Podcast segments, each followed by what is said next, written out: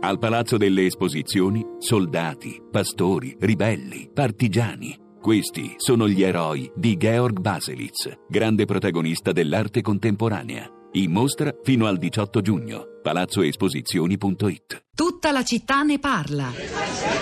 Stiamo entrando! Non preoccuparti, nessun gay si sta baciando. Dammi la tua giacca variopinta e il tuo bel cappellino. Sì. Ma come? Ciao, Jay, ciao. Gloria, ciao. Come stai? Ciao, Gloria. Che bel vestito. Oh, grazie, bella stoffa, vero? Fa sentire? Sì.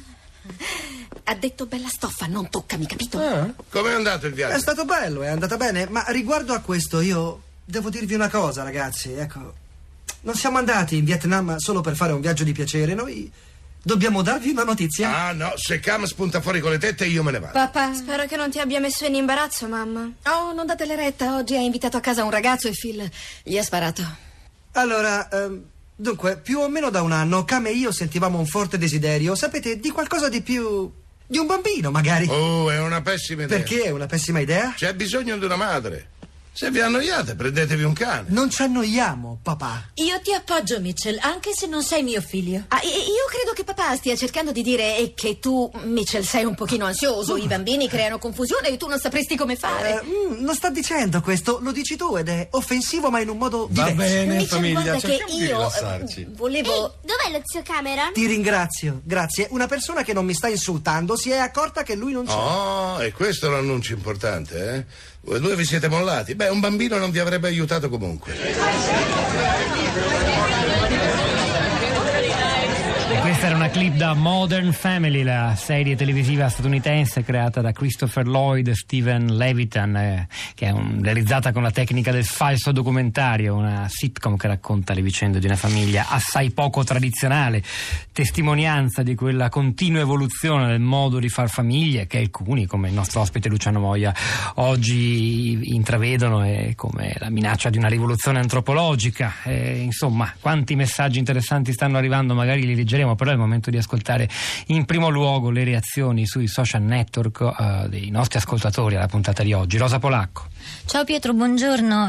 Questa mattina sono talmente tanti i commenti che sono arrivati sui nostri profili sui social network che è un dato molto interessante, perché è vero che il discorso nel paese tra la gente è molto molto acceso e in evoluzione, quindi c'è chi fa i distinguo sulla gestazione per altri, ma insomma rispetto alla questione dell'adozione sembrano tutti piuttosto d'accordo a questo punto.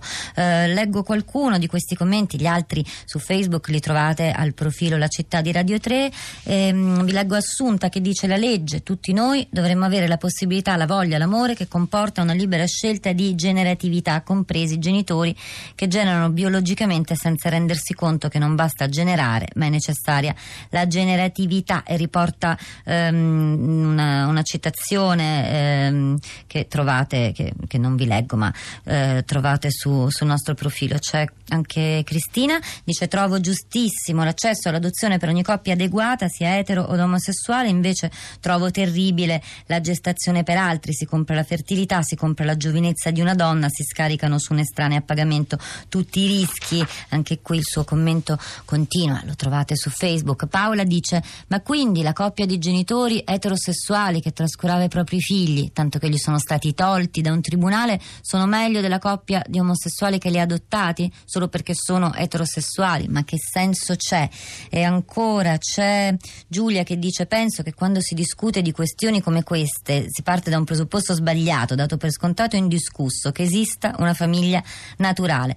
La famiglia ovunque e sempre è un istituto culturale e storico, si evolve nel tempo a seconda di come si evolve la società, e credo che l'unico criterio fondamentale per decidere chi possa adottare sia la capacità dell'adulto di prendersi cura, di dedicarsi con equilibrio e capacità affettiva. Questo dovrebbe essere il criterio con cui si decide se due persone adulte sono in grado di prendersi cura di un bambino. Due adulti equilibrati e maturi possono essere ottimi genitori a prescindere dal loro orientamento sessuale.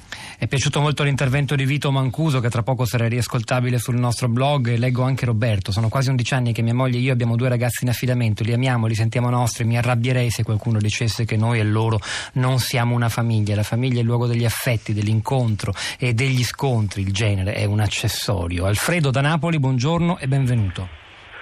Sì, buongiorno. Io volevo semplicemente ribadire un po' quello che avevo già detto nel momento della discussione sulla legge delle unioni civili. Mi sembra che questo discorso dovesse essere affrontato in maniera un po' più laica ed aperta, e che le adozioni, ma le adozioni to court, non la stepchild, dovesse essere inserita in quel discorso. Io da adottato a 51 anni ormai avrei voluto tanto poter restituire un po' di quanto ricevuto ad un bambino che ne avesse avuto bisogno. E in questo paese, per come si stanno impostando le leggi e per come ancora oggi si discute, questa cosa mi è impedita semplicemente per la mia sessualità. Io direi che la domanda centrale e fondamentale in questo discorso è perché chi ha i mezzi affettivi, materiali e di salute per dare amore ed assistere nel suo percorso di crescita a un bambino non deve poterlo fare a causa del suo orientamento sessuale. Bisognerebbe porsi questa domanda e laicamente. Grazie Alfredo. C'è Michele che ci sta ascoltando dalla Francia, dall'Alsazia credo. Buongiorno, benvenuto. Buongiorno, salve. In streaming ovviamente ci sta sentendo. Sì, ovviamente. Lo fa spesso? Tutti i giorni sto lavorando a casa e quindi vi ascolto. Sì. Molto piacere. A lei Michele.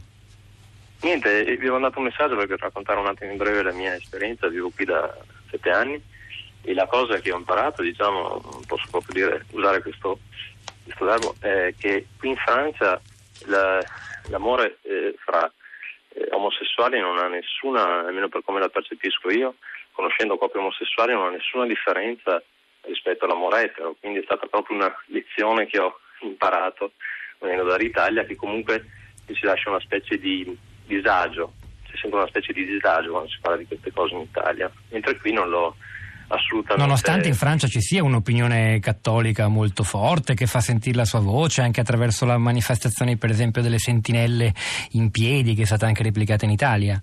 Certo, però la percezione almeno che ho io è veramente di una minoranza rispetto all'Italia. Sembra invece il contrario, sembra l'Italia che c'è una maggioranza che la pensa così. Lo conosco i dati esatti come siano, però la percezione che ho nella società è la sua testimonianza che è molto preziosa per noi. Grazie Michele, continui ad ascoltarci in streaming dalla Francia. C'è anche Letizia che parla da Rimini. Buongiorno, benvenuta Letizia. Buongiorno, grazie a voi. A lei, prego. Ho scritto un messaggio in cui ho raccontato brevemente il fatto di essere vissuta in una famiglia molto difficile, dove erano presenti delle tossicodipendenze, assistenti sociali che andavano e venivano e situazioni come dico di grave noncuranza nei miei confronti. Io adesso sono diventata grande e ho fatto un po' i conti insomma con questo passato difficile. Però sono stata una bambina che non ha trovato l'accudimento necessario a quello che servirebbe insomma per un bambino. Mi fanno un po' ridere questi interventi che ho sentito stamattina, perché credo veramente che un bambino abbia bisogno di essere curato e amato, al di là del sesso dei genitori, al di là di tutto quello che ci costruiamo intorno. E lo dico anche perché sono vicina a una coppia di persone che hanno un bambino, sono 2 ragazzi e se ne prendono cura con grande attenzione, con grande amore. Non ne dubitiamo, la ringrazio per questa testimonianza Letizia, grazie. Rosa. Qualche tweet, Daniele: mi è chiaro che sono contro i gay e contro i giudici, fatico a credere che siano dalla parte dei bambini. Poi c'è Roberto, dice: questa cosa della generatività mi agghiaccia, dunque mio figlio adottato non è mio figlio? Perché lui si ritiene tale. Allora, è il momento di Radio 3 Europa con Anna Maria Giordano. Seguirà alle 11.30 Radio 3 Scienza con un ricordo del grande etologo e scienziato Danilo Mainardi, non perdetela. Noi pubblicheremo altri materiali, oltre ad alcuni estratti della puntata andata in onda oggi sulla città di radio3.blog.rai.it. Continuate a seguirci anche lì. In diretta invece ci risentiamo lunedì mattina alle 10. Vi salutano Pietro del Soldà e Rosa Polacco a questi microfoni, Emanuele Di Cavio alla parte tecnica, Piero Pugliese alla regia, Florinda Fiamma, la nostra curatrice Cristiana Castellotti e Cristina Faloci. Un buon fine settimana, a lunedì.